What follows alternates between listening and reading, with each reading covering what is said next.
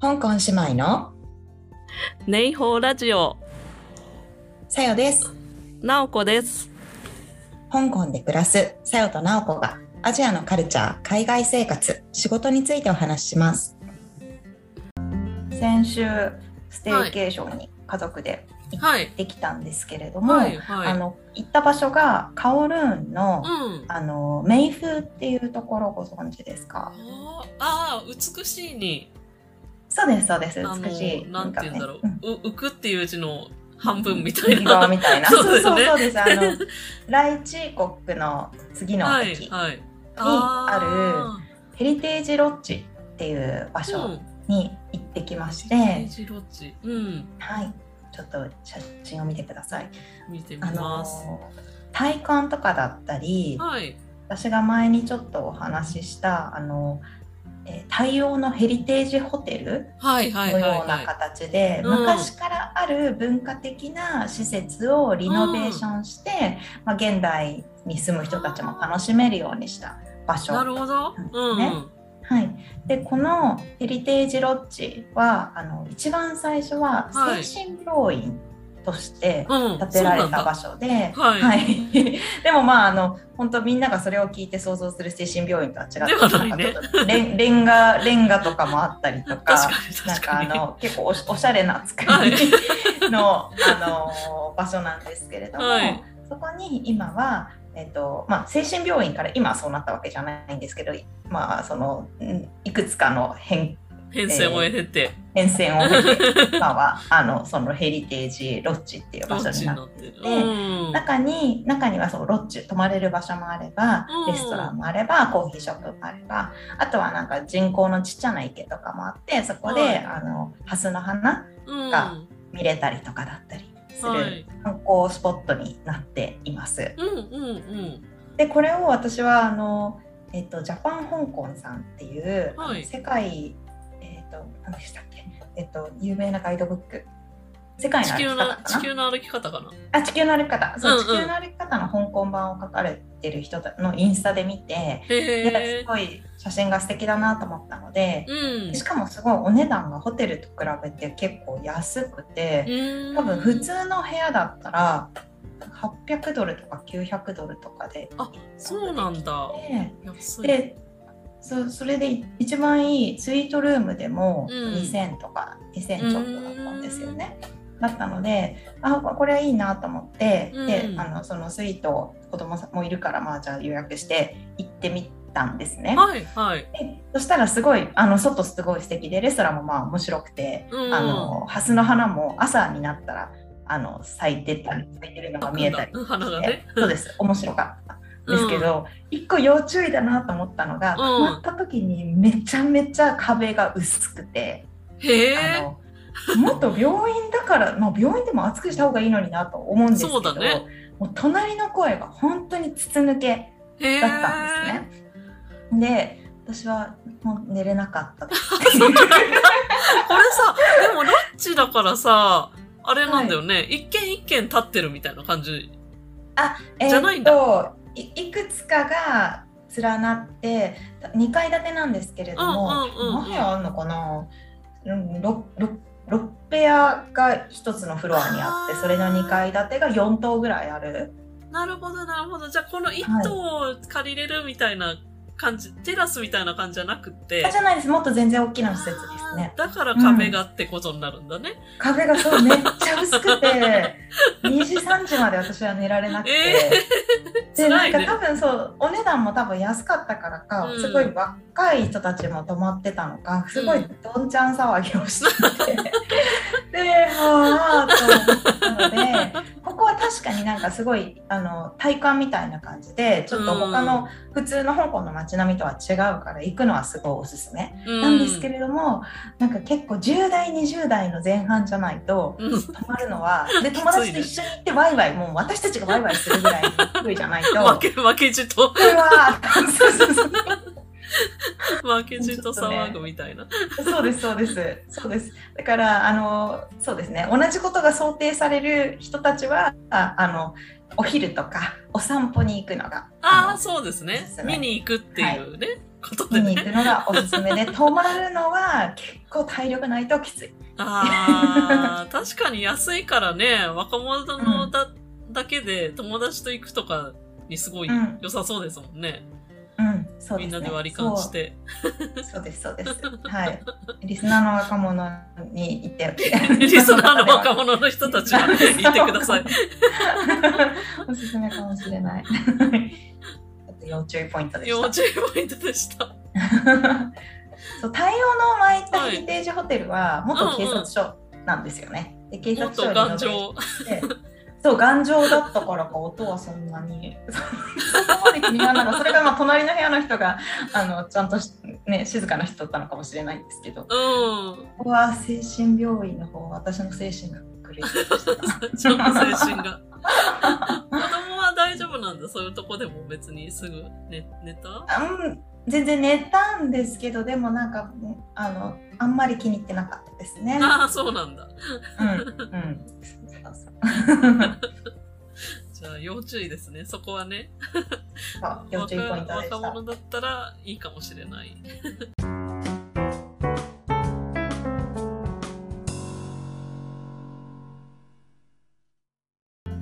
郵便の話って急になんですけど、この間の、そうそうそうそう、ネイホーラジオのプレゼントを皆さんが応募してくださったので、そのプレゼントを発送するっていう段になって、郵便で送ろうと思ったんですけど、今なんかあの、エアメールがね、止まってるんですよね。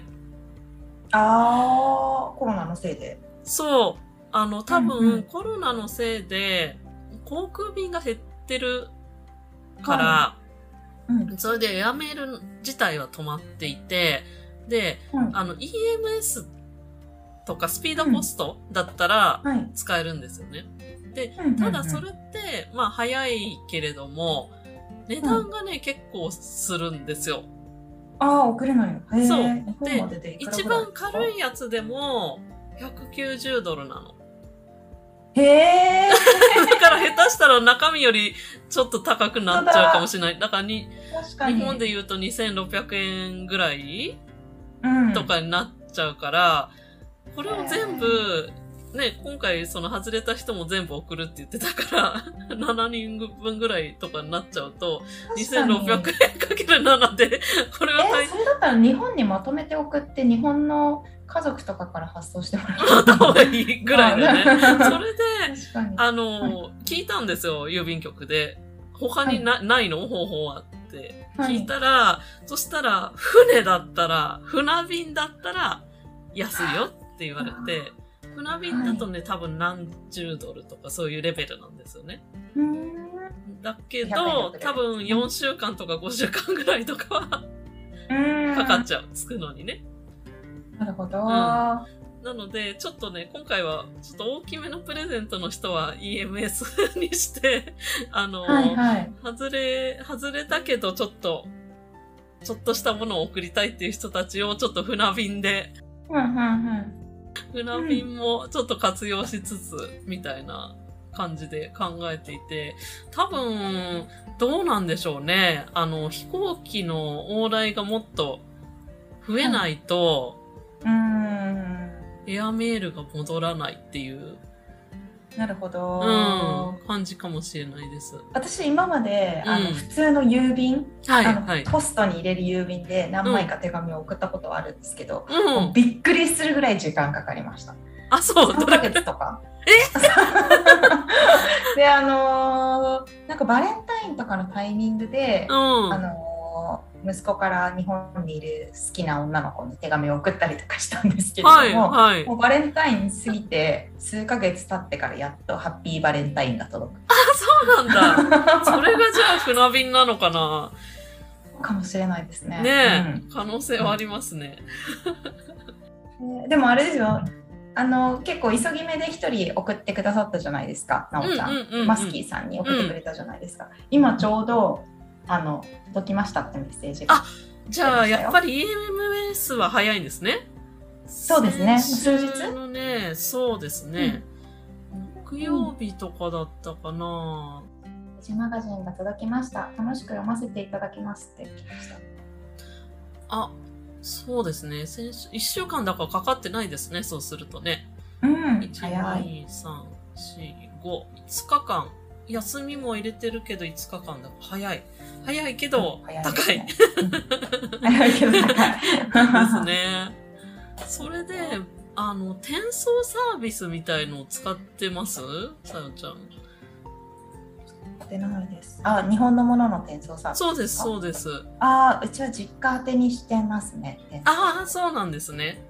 私は、なんか、バイアンドシップっていうサービスを使ってるんですけれども、これが結構便利で、あの、日本の、例えば、まあ、アマゾンとか楽天とかで買ったものを、まあ、その、日本の倉庫のアドレスがもらえるので、そこに送ってもらえるんですよ。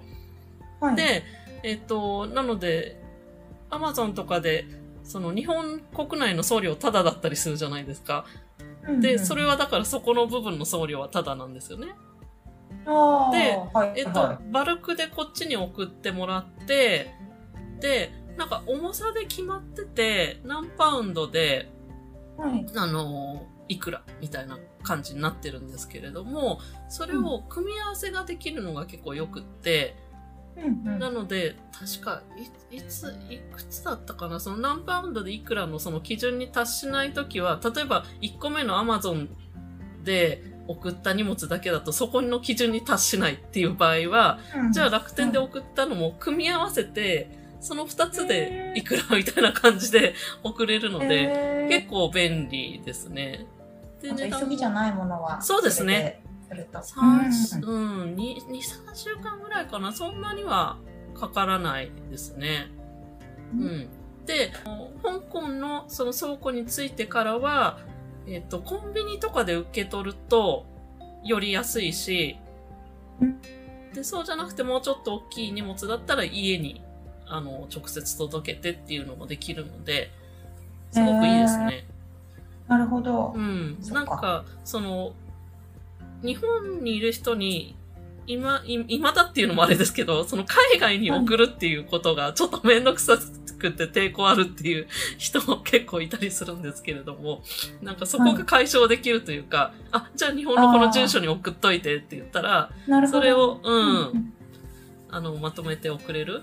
で、本とへかーちょっとちっちゃいものだったら別にそれすぐ送ってもらわなくてもいいし、何個か溜まってからう、ん、送ってもらえるので、そういう、あの、素敵なサービスもあります。という話でした。アマゾンは US を使うと送料が無料になりますよね。ああ、そうなんですね。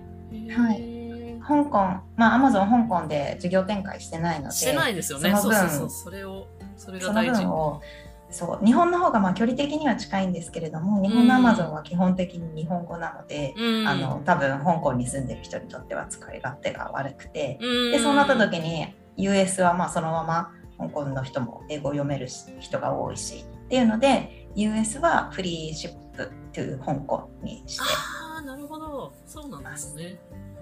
確かに、アマゾンがない世界ってどんな世界って、日本にいる皆さんは思うかもしれないんですけど、あの、うん他にね、いろんな、例えば一番大きいのなんだろう、HKTV モールとかかな？HKTV モール、うんうんそうですね他のそういうローカルの、まあ、アマゾンのようなサービスはありますが、アマゾンはないっていう感じですよね。うんないですねね だから私結構 US から頼みますねあ、そうなんですね。うんでなんか注意しなきゃいけないのが電化製品を頼みそうになっちゃうとあこれはダメだ使え使うあのコンセントが違うわコンセントが違う。そうか、そうか。はいそうですよね。確かに。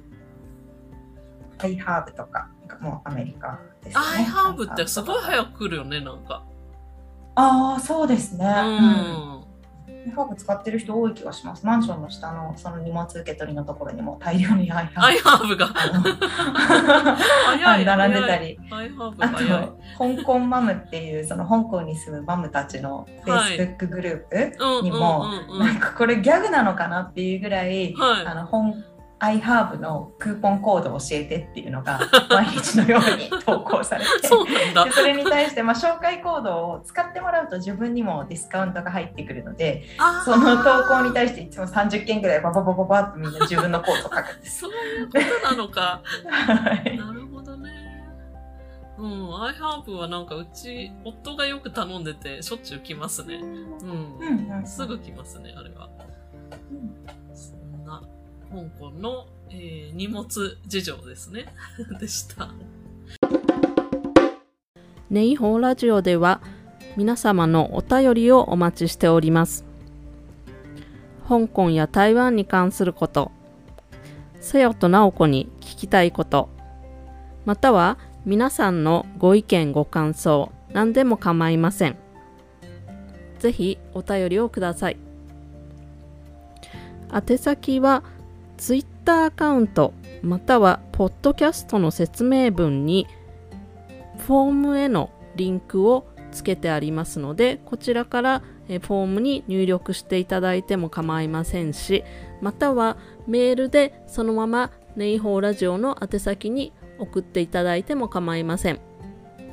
ネイホーラジオの宛先は、えー、ネイホーラジオ at gmail.com になりますが、アルファベットで neihouradio at gmail.com になります。